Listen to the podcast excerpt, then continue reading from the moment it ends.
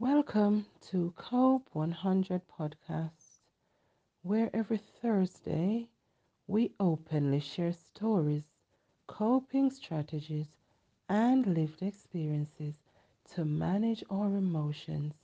This is your host, Leonie Brown, coming to you real and uncut with her lived experiences, her stories, and that of others, to hopefully change your lives. Remember, everyone has a story. If you've lived it, share it. Your story could change the lives of many. In today's episode, I was asked to speak about the Christmas holidays and moving into the new year. I was going to speak about that anyway, and I asked one of our Cope one hundred family members, what should I talk about this week? And she said the same thing. So let's talk about Christmas.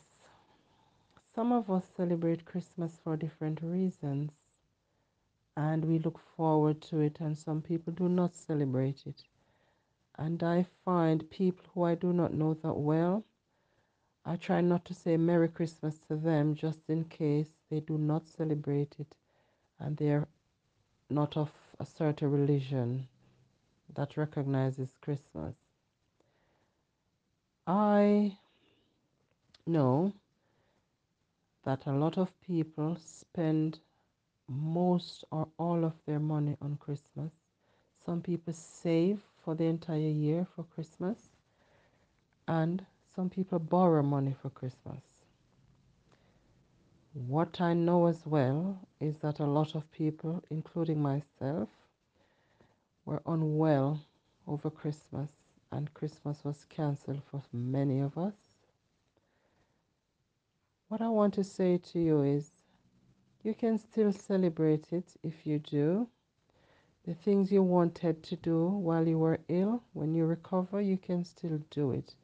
It might not be on the day, but we can give thanks to say at least we lived to see the day, and we can celebrate it another time instead of looking at it as if you've lost out on the celebration. You could still do your turkey. Some people, my uncle had his curry goat that he seasoned and cooked. He had to put it in the freezer because he could not go to the place they planned to go because the people could not get out of bed. So you can still cook your food, put your meal out on your table, set it up just the same, and celebrate it. You do not have to suffer a loss. Count it as a gain to say you were ill, but at least you're not ill anymore. You have survived, and many people haven't survived, and you can live to eat the meal. Some people are in hospital now since Christmas or before. I know a lot of people with relatives in the hospital, and something is happening in this world. People from all over internationally that I speak to are unwell. Some are seriously unwell. So I want you to realize today that we are blessed to be in the position we're in. Whether we're slightly unwell, severely unwell, once we are above ground, we must be grateful. And I have to be thankful to God Almighty that I am still alive again. My kids are unwell. It was not the best Christmas ever, but I have to celebrate the recovery to say we made it through, no matter how painful and daunting it seems. So whenever you suffer anything that you count as a loss or something you can't celebrate, find something in it to celebrate. You overcame it. So for those people who celebrated it to the max, borrowed money, owe people money, spent all their money, when the new year comes, you might feel sad or regret doing what you did. What you can do is, if you made that error this year, try not to make it next year, because it might become a habit and you keep owing money just to have a, a good time once. You can have a good time on a budget.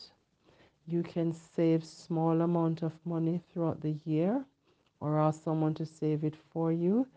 In my country, Jamaica, we throw partners where every week, or every day, or every month, we give some money to the banker. And a certain time of the year, we get whatever amount that money amounts to. And that's how a lot of people gain stuff that they couldn't have otherwise bought cash or saved for Christmas or saved to buy something. So don't feel too bad if you're struggling financially. You can cut down a little, budget more. Some of the things we're buying, we don't need them. I'm guilty of that. I've stopped doing that now. So when the new year comes, we think differently. We can't think the same way we thought we did last year unless it's beneficial. We try to improve ourselves every year. We shouldn't look back and look the same, feel the same, no improvements. So don't waste money every Christmas and then every new year you stress yourselves out and go in a panic. You fall out with your friends and family because you borrowed money that you can't repay. So do it on a budget. Be sensible. Be wise. Teach your children how to do things right. Don't teach them that Christmas, it must be lavish. You must go all out. No expense spared to look fabulous. Sometimes you look fabulous on social media. And then when you switch your camera off, you haven't even got a piece of stale bread to eat or sugar in your cupboard. You must be wise. Ensure you've got enough money to pay your bills, especially in this country. Hmm. Electricity bill, gas, it's gone up by, I don't remember how much, and it's going up again in January. So if we don't keep warm, we will get ill. So if we don't use our money wisely, we have no money for heating, no money for electric, and then no money for food, then we get ill and we have to pay money to reverse that illness. So we have to be sensible in what we do. So I wish you all, the people who celebrate Christmas, happy belated Christmas and a happy and prosperous brand new twenty twenty-three.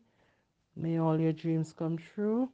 May you realize, may you realize all your goals, get your dreams and aspirations met. And may you have a wonderful twenty twenty-three when it comes.